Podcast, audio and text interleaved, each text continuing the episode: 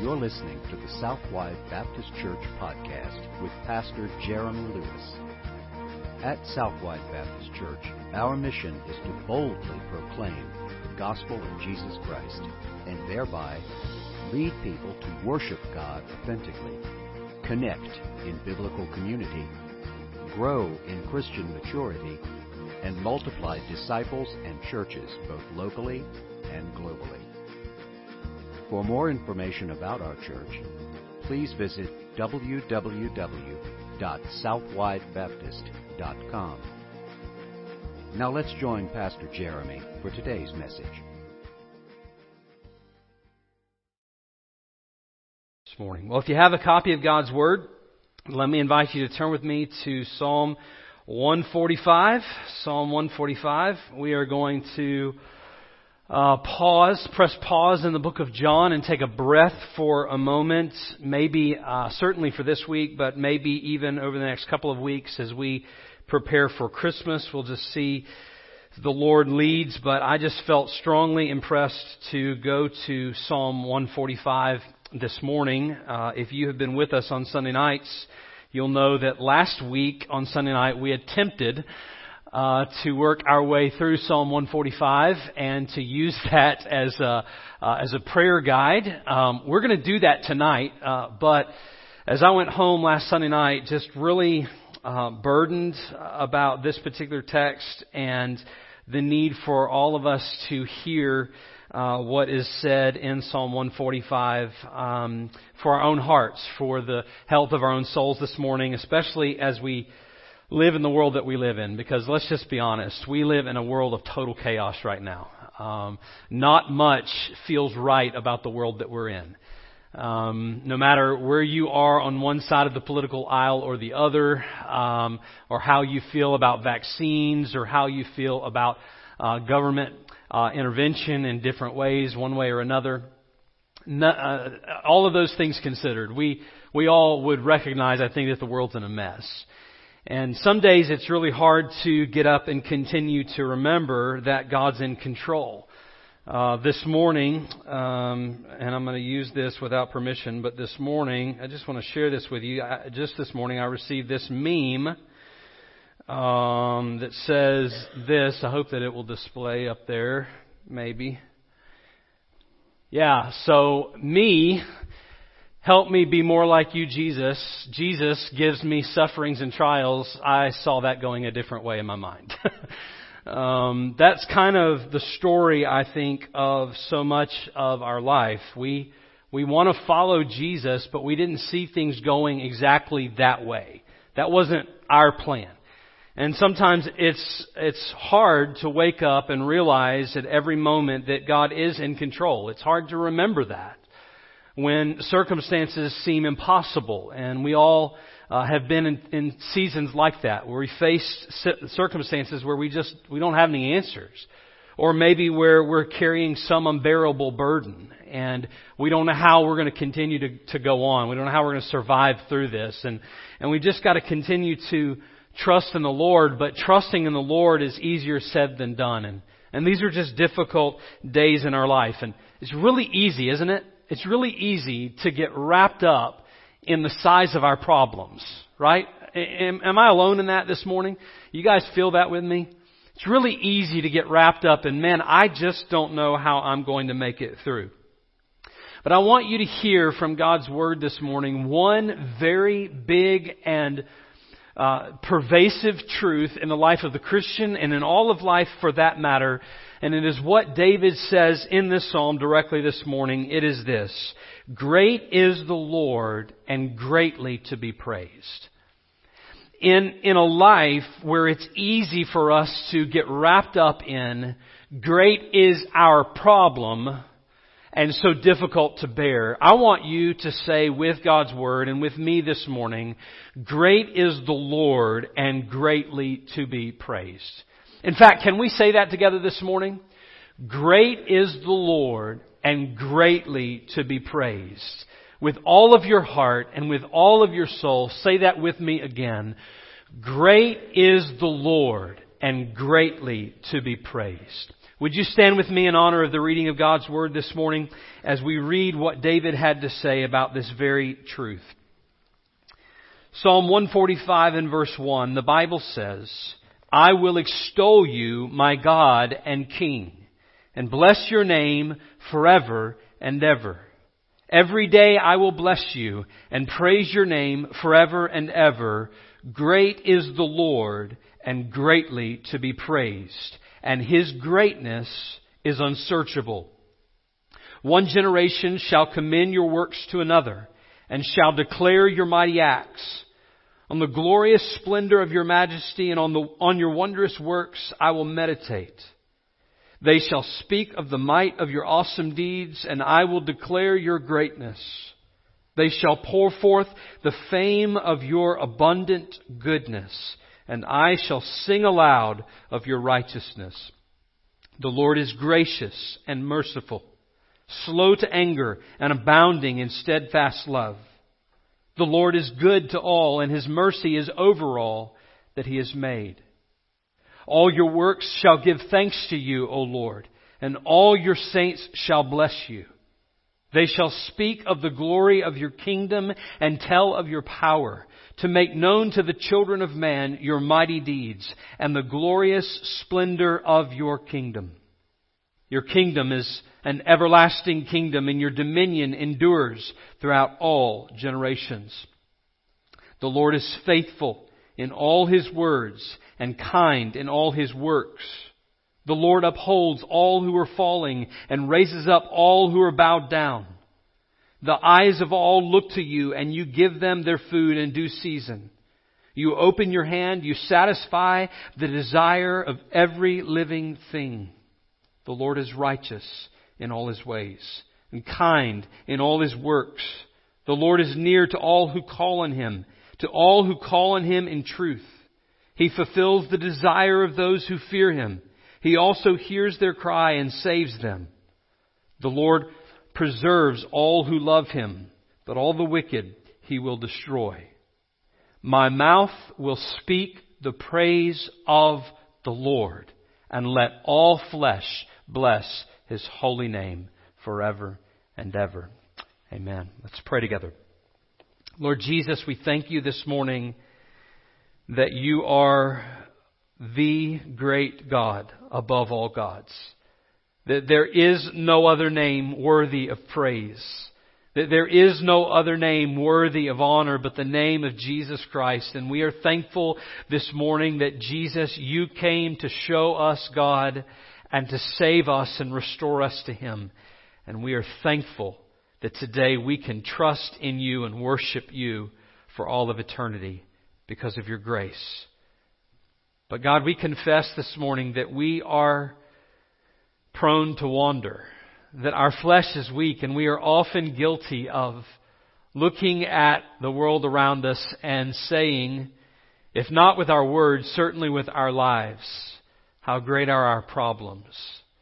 Remind us today of your greatness, God, that you are over all things, that nothing, nothing casts a shadow upon you. You are the great God of heaven, and you are sovereign Lord, I pray that you would help us to trust in you as believers, and that as we hear your word proclaimed this morning, if there is one who has not come to know you and trust in you, that today would be the day of salvation in their life. And we pray it all in Jesus' name. Amen. Thank you. You can be seated.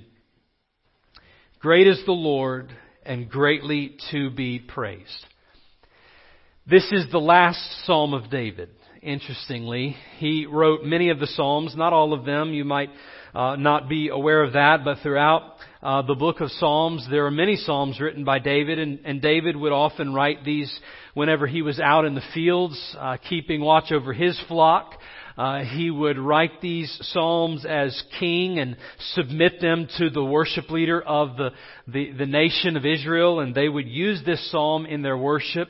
Uh, many of these psalms toward the end called the Psalms of Ascent, and they would actually be used in corporate worship. But this is the last psalm that was actually authored by David. In a sense, then, it serves as kind of his final public words. It's not the last words that he said, but the last words that are public are often the most memorable from a person's life. The things that we remember most are the last things that they said. Now David did a lot of crying and a lot of complaining. If, if you're familiar with the story of, or with the, with the Psalms, you'll know as you read through the Psalms that there's all kinds of Psalms where David's concerned about what God's doing in life. And I think we all would kind of, kind of, uh, uh, identify with David in, in those circumstances. And we might look at the world around us and God and say, God, why why are your enemies triumphing? Why does it seem that nothing's going right in the world? That's that would be kind of our uh, statement today. But here in these final words, David not only issues a psalm of praise, it is a psalm of corporate praise that is more general and more pervasive than anything perhaps he's ever written. Because David, although he was concerned with the things that people were facing in life, David was concerned with the worship of a holy God. He was concerned that God was worshiped in all of His glory and all of His grandeur. And this is what he fights for in this psalm when he says in verse 3, Great is the Lord and greatly to be praised. Now, I don't know if these were the final words, in fact, of David. It is the final psalm. But the last thing that he left the people of God with corporately was the fact that God was great and that he was worthy of all praise. He's great and he wants to clarify to the people the greatness of their God. His glory, His majesty, His supreme power, His sovereign authority, His moral perfection or His holiness. They would understand and perceive the greatness of God with greater clarity. That's His goal. He wants them to see how great the God was that they served and with this full, complete understanding, not just in their mind, but in their senses, a love for this God in His greatness, that they would have a greater and greater sense of it, and that greater sense would compel in them a greater sense of worship or praise. That like a cymbal that begins at a very low rumble would just completely swell in their worship, that they would, that they would have a, a swelling sense of praise before a holy God. Not just in the songs that they sang and at the words that they spoke corporately, but that their entire life anthem would sing of the praises of God. Great is the Lord and greatly to be praised. Can I say to us this morning, Southwide, that this must be true in our gatherings? That as we come together on a Sunday morning, we confess together that God is great. Amen? It must be true that this is always the words on our lips, that, that the very center of our gathering is the greatness of our God and that the result from the least of days to the greatest of days, that the result would be that there would be an outpouring of praise that is unmatched anywhere else in the world. That that would flow out of a time not just of corporate gathering, but that, that our, our praise of a, of a great God would be something that is deep within us that even in the most private moments of our life, the hidden times where no one else sees, that our hearts would swell in praise for God. In a world where there are such big problems around us, there should be a certain settledness and contentment in the heart of the believer that says no matter how big my problems are, and no matter how big the world's problems are, my God is greater still. Great is the Lord, and greatly to be praised. David had a big view of God. But we, like David, following in the words of Jesus, we should understand at least intellectually, we should understand that there is nothing in this world that can overcome our God. And we, more than anyone else in human history, should understand this because we have the best news in all of history. The fact that Jesus has overcome the world. Amen? So we should believe this with all of our hearts. Even where we've been in the Gospel of John, in John 16, Jesus said, Do you now believe? Behold, the hour is coming. Indeed it has come when you will be scattered, each to his own home and will leave me alone. He's talking about the coming of his, the, the coming hour of his persecution, his own death. And all of the disciples would abandon him and Jesus would be alone. He said, Yet I am not alone, for the Father is with me. And verse 33, I have said these things to you that in me you may have peace. And he says, just like him, in essence, in the world you will have tribulation, but listen to these words, take heart, I have overcome the world. We live every day with faith in Jesus Christ because on the cross and in His resurrection, Jesus proved that there is no power that can overcome Him. There is no political power, no cultural power, no social power, no emotional power that can ultimately overcome Christ. Jesus has overcome the world. John was so taken up by this. Man, it changed his life so much that when he wrote a letter to the church, he said, he said I gotta tell the church this. So in 1 John chapter 4 and verse 1, he said, Beloved, do not believe every spirit. He's dealing with false teachers in the day. But he says, test the spirits to see whether they are from God. For many false prophets have gone out into the world. By this you know the Spirit of God. Every spirit that confesses that Jesus Christ has come in the flesh is from God. And every spirit that does not confess Jesus is not from God. So, so he's giving them instruction about false teachers, but he says, don't be surprised by this. This is something that is here. He said, this is the spirit of the Antichrist. And what he's saying is, everything that would rise up against Jesus is also rising up against you. Don't be surprised when you are in a fallen and broken world and you encounter trial and suffering. He said, which you heard was coming and now is in the world already. But notice what he says in verse 4. Little children, you are from God and have overcome them. For he who is in you, that is Christ, is greater than he who is in the world. However great the thing is that you're facing, however insurmountable or impossible or unbearable it feels or it seems, know that His power and His authority and His greatness is over that thing and His grace is sufficient to sustain you believer.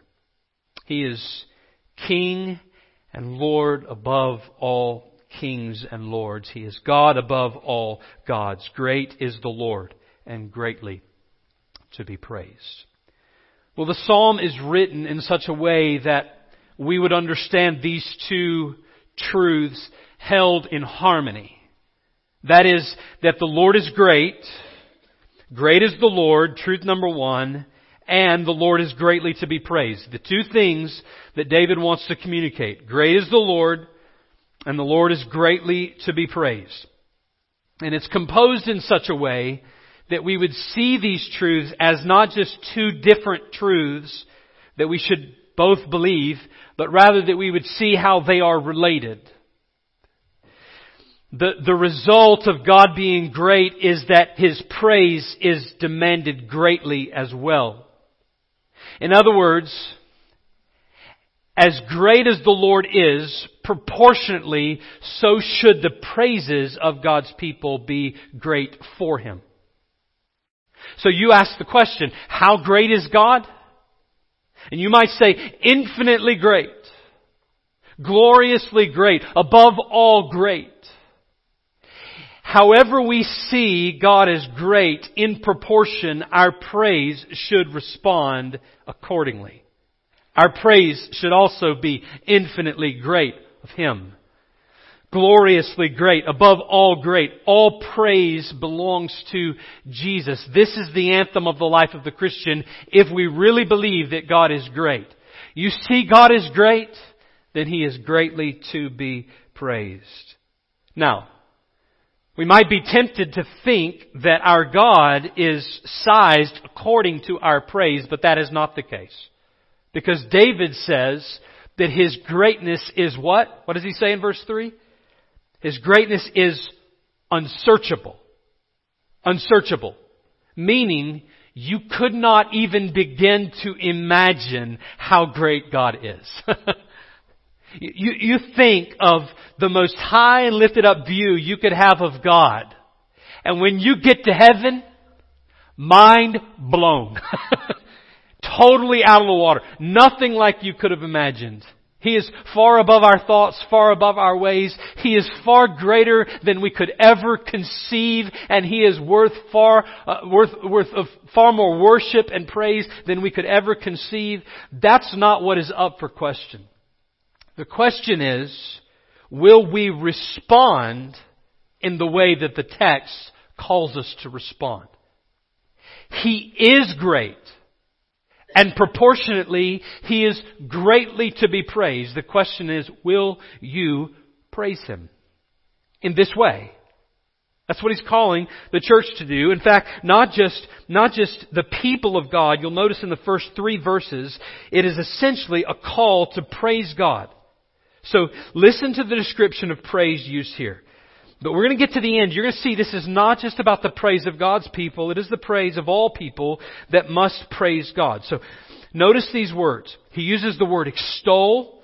I will extol you, my God and King. We, we spent some time uh, unpacking this on Sunday night. By the way, it's what led us on a rabbit trail.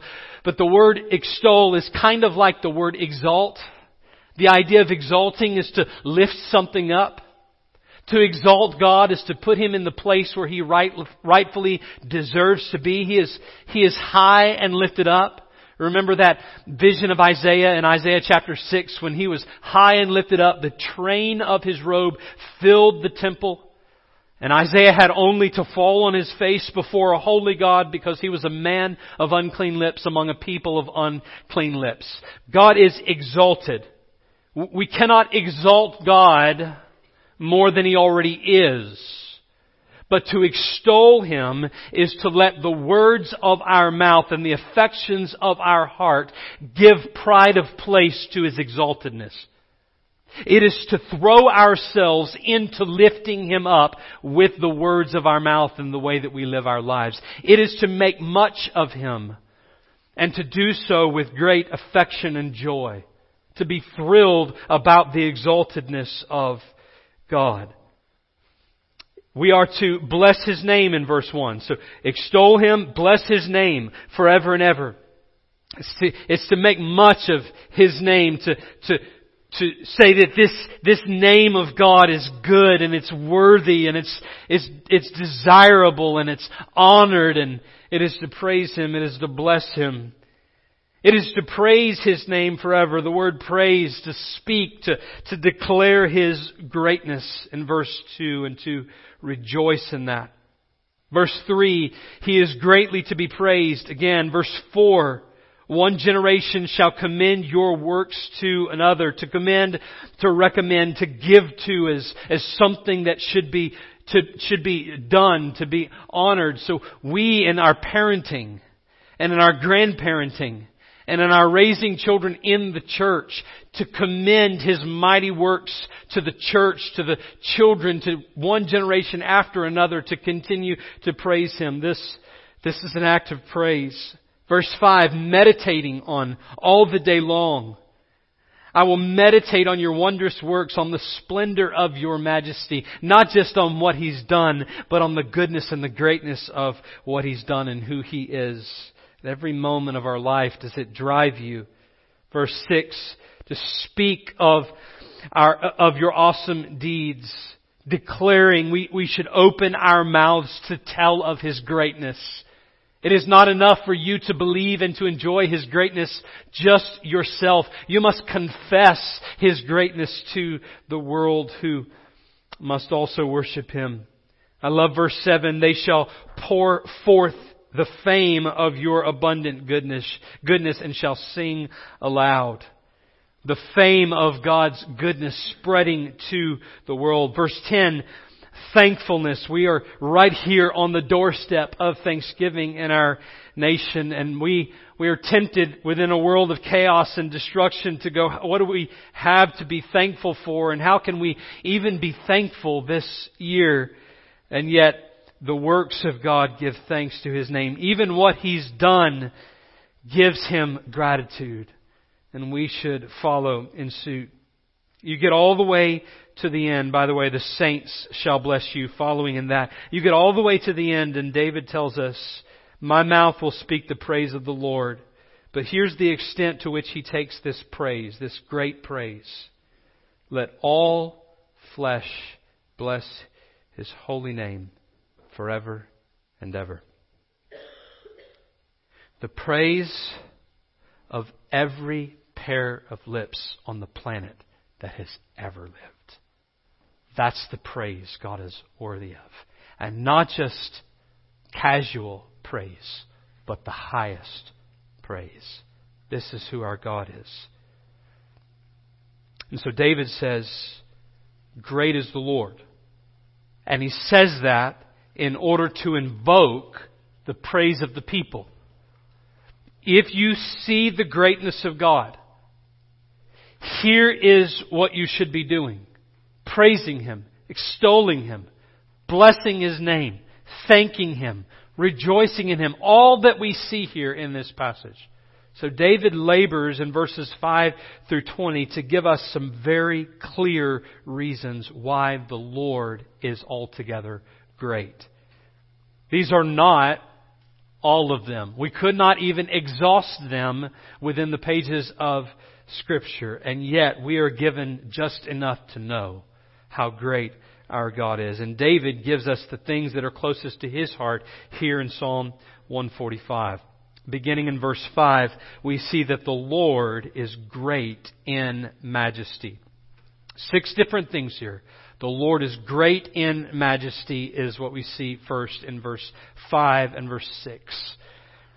It says, On the glorious splendor of your majesty and on your wondrous works I will meditate. The glorious splendor of your majesty, your wondrous works.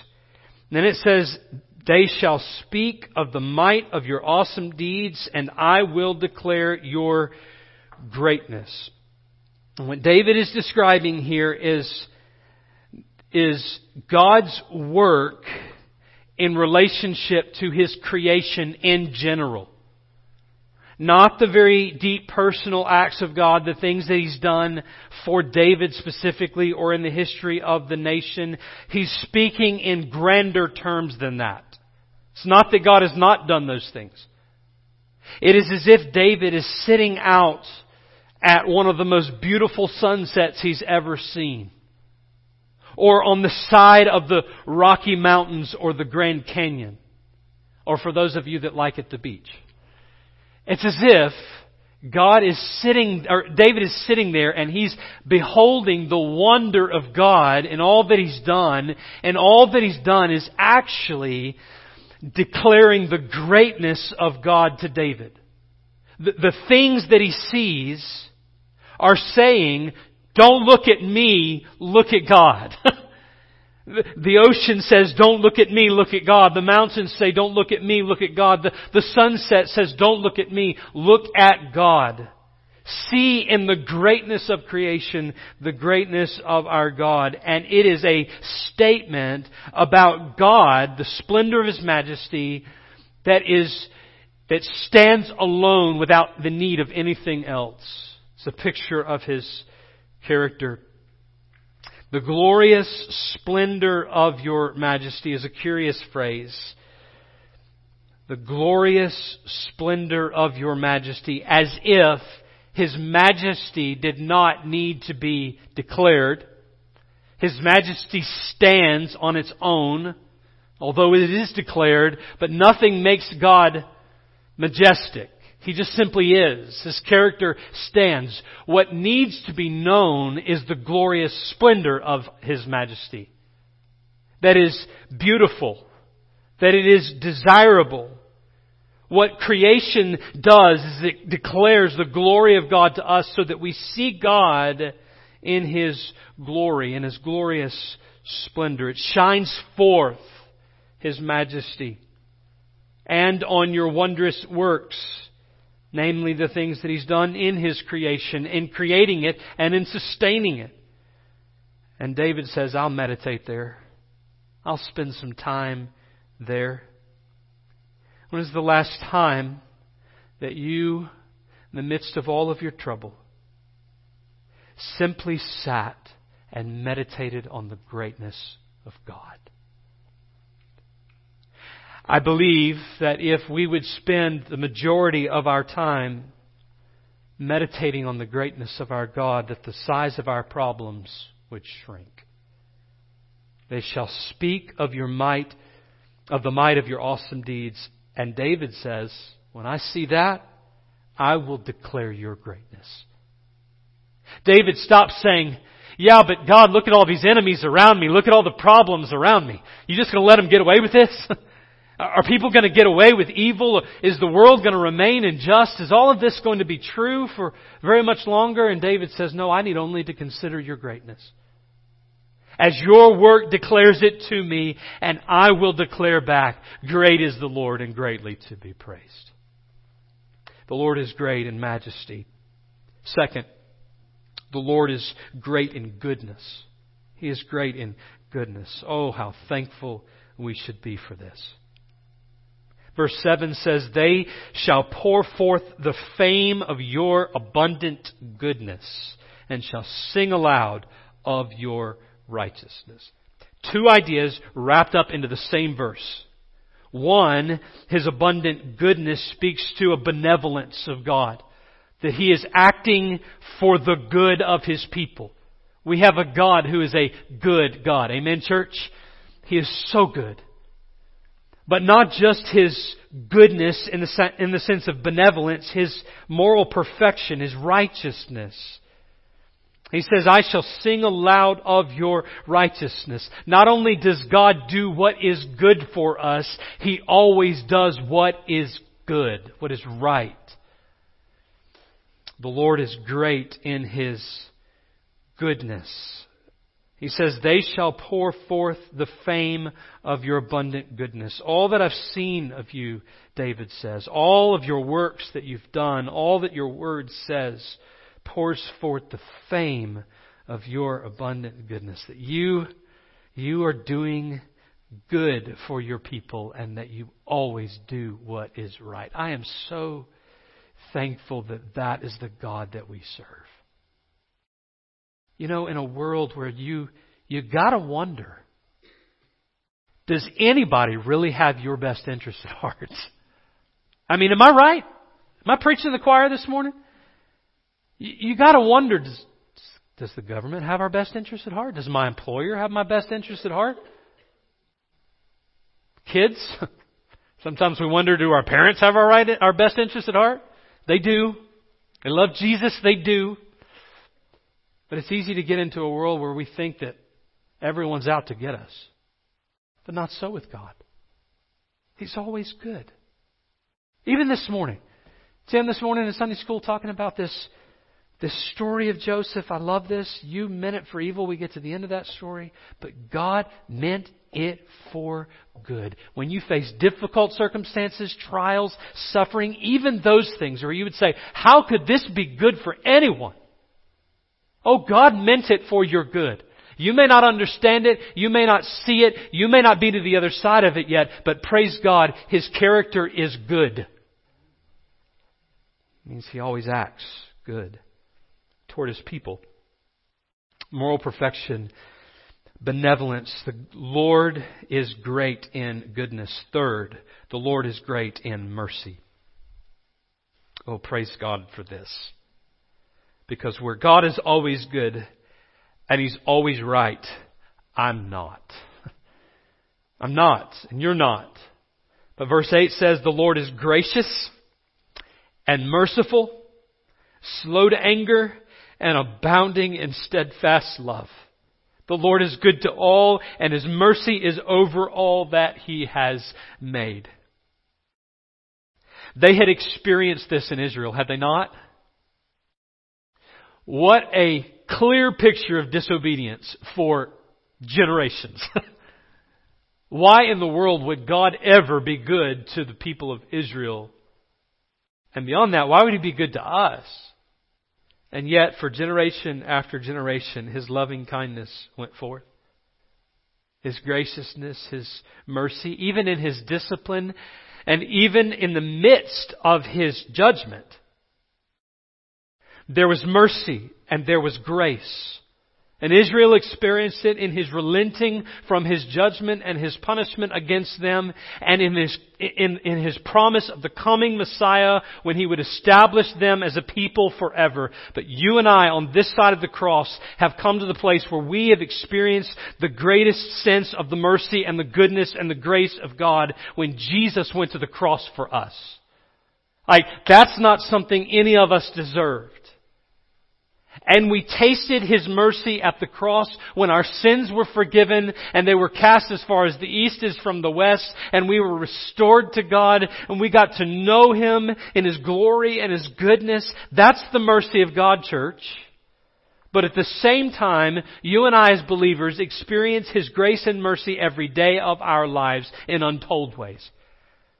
There's ways that you could put your finger on and give testimony to, absolutely. But there are ways that you experience His grace and His mercy every day that you don't even know about. because His, His mercy is great. He's great in His mercy, certainly in the gospel. Friend, if you've never trusted in Christ and received His mercy, it is available and waiting right now for you if you'll trust Him. You'll turn from your sin and trust in Christ today. You'll receive His mercy. All of your sins forgiven. Your life where you've made a mess of things, God will begin to restore, and it's an amazing thing. But it will not happen because you do anything. It will be because Christ, Christ has done for you. And you need only to repent and turn to Him in faith. The Lord is great in mercy.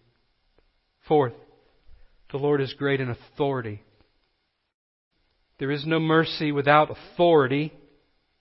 You can't have one without the other. And David says at the end of verse 13, the second half of verse, or, or rather the, the, the end to the first half of verse 13, but beginning in verse 11, he says, They shall speak of the glory of your kingdom and tell of your power to make known to the children of man your mighty deeds and your glorious and the glorious splendor of your kingdom. Your kingdom is an everlasting kingdom and your dominion endures through all generations. You can just count them up there. Kingdom, kingdom, kingdom. Three times we're told of the kingdom of God in three different verses. And that kingdom is one with infinite power, one where generation after generation after generation will know of the mighty deeds of God and it is everlasting. There will not be a generation that will look back and say, where was God? Rather, every generation will know because His dominion endures throughout all generation, his generations. His kingdom has no end. Speaking of His rule and His reign, His kingship, His authority, Jesus Christ sovereignly reigns over all things. Amen? All things. Every problem, every earthly reign, every impossible circumstance, all, all insurmountable odds, Jesus reigns there. And if we believe what we've already seen from God's Word that He is good, then we must trust in His authority to do perfectly what He intends to do because he's King of kings and Lord of lords. He's great in authority. Fifth, the Lord is great in his faithfulness. The Lord is great in his faithfulness. There is some discrepancy here in the end of verse 13, a phrase that you in your translation may have in brackets. that says the Lord is faithful in all His words and kind in all His works. We know from the best manuscripts that this was a part in Scripture, so it's there in brackets, depending on your translation. But verse 14 says, the Lord upholds all who are failing and raises up all who are bowed down. The eyes of all look to you and you give them their food in due season. So you see His provision. You see His protection in raising up those who are falling. You open your hand. You satisfy the desire of every living thing. The Lord is righteous in all His ways and kind in all His works. All of those verses validate the end of verse 13 that the Lord is faithful in all his words and kind in all his works. His faithfulness, his provision, his kindness, all of that, all of that, this faithful God who is loving, kind, who is merciful, who is ever present in every single generation. He is always there. The Lord is faithful He's faithful to us. He's great in His faithfulness. We sing the song, don't we? Great is thy faithfulness, new every morning. We, we believe, we believe that God is faithful and we must continue to trust in His faithfulness. There's one more here, number six, and that is the Lord is great in His salvation. The Lord is great in his salvation. Verse 18 says that the Lord is near to all who call on him. Near, nearness, his presence. His presence in, in kindness and in grace and in mercy. It's not just nearness because God will be near to those who don't call upon him. Understand that, that his judgment is coming as he unleashes his wrath upon all who reject Christ. This nearness is, a, is an affectionate nearness, a, a loving nearness, an enduring presence.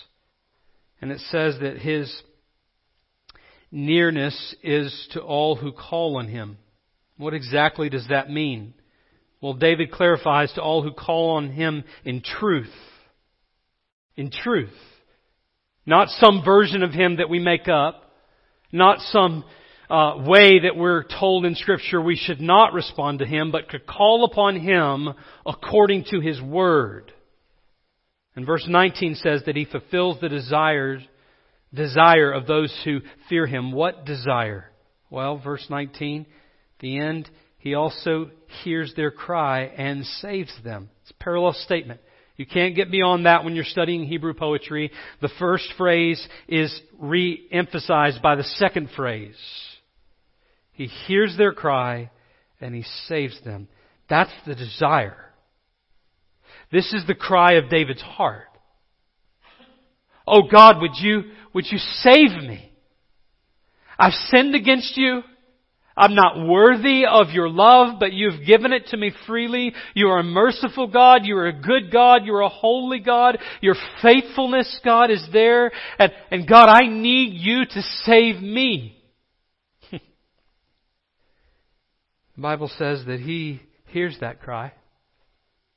This is similar to what we hear in Romans that the Lord saves all who call upon Him. Those who call upon the name of the Lord, what? Shall be saved. Friend, can I tell you this morning, if you are here and you don't know Christ, if you would call upon the name of the Lord this morning, in truth, the way the Bible calls you to in repentance and in faith, God will save you. Oh, how good our God is. And that means that He will save you from the greatest problem in your life, and that is your sin and, and His impending judgment on your life. He'll save you from that. And if He'll save you from that, don't you think that He will sustain you all the way to the end to any other problem that you could face that are much smaller. The Lord is great and greatly to be praised. So David says that we should praise him. He's not limited today in his greatness. He's not limited. That's not on the table. But what is on the table is will we praise him in his unsearchable greatness? The question is not whether God is great, it's whether we will praise. You see, the final concern in the passage is that last verse. And here's where we'll close. It's the last phrase, really. And it says, Let all flesh bless his holy name forever and ever. If God is as great as he says that he is, then it's not enough that a few people in this room praise him. A small amount.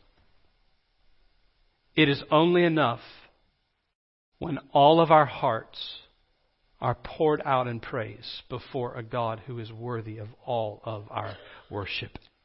And when that reality compels us to see to it that every bit of flesh on the planet praises Him. Not primarily because of anything in them, but primarily because of who our God is. Are we convinced of His greatness? With every head bowed and every eye closed, I want to call you to two things this morning. To those who are here who might be described in the category of the wicked in this passage, the ones that he will destroy, the ones who do not bless his name, who do not trust in his son, this morning the call of Scripture is that you would turn from your sin and trust in Christ. Today, that you would stop living in your pride and in your rebellion against a holy God, but that you would give all that you are to praise him. And Jesus, 2,000 years ago, gave his life for you on the cross because of your sin.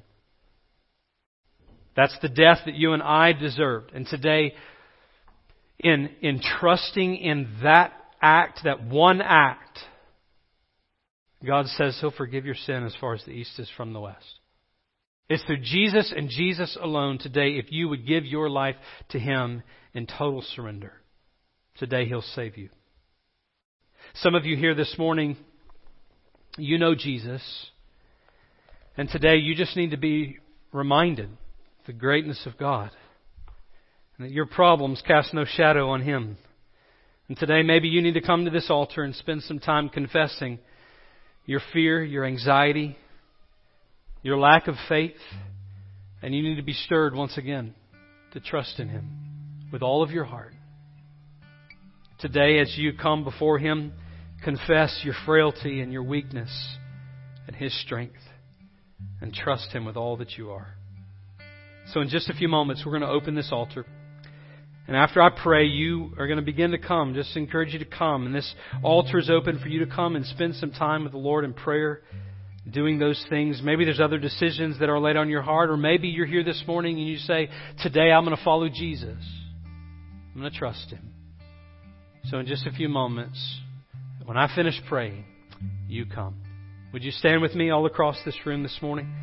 As we pray together, Lord Jesus, we ask that you would have your way in our hearts and that you would remind us that you are greater than all we could ever face and that you have our good in mind as you sovereignly care for us. So we trust you today. And we ask for you to move our hearts to respond to you in faith. We ask it in Jesus' name. Amen. You come this morning. You've been listening to the Southwide Baptist Church podcast with Pastor Jeremy Lewis. For more information about our church, please visit www.southwidebaptist.com. We also invite you to connect with us on Facebook, Twitter, or Instagram by searching for Southwide BC. Thank you for listening, and may you continue to worship, connect, grow, and multiply as you follow Jesus Christ.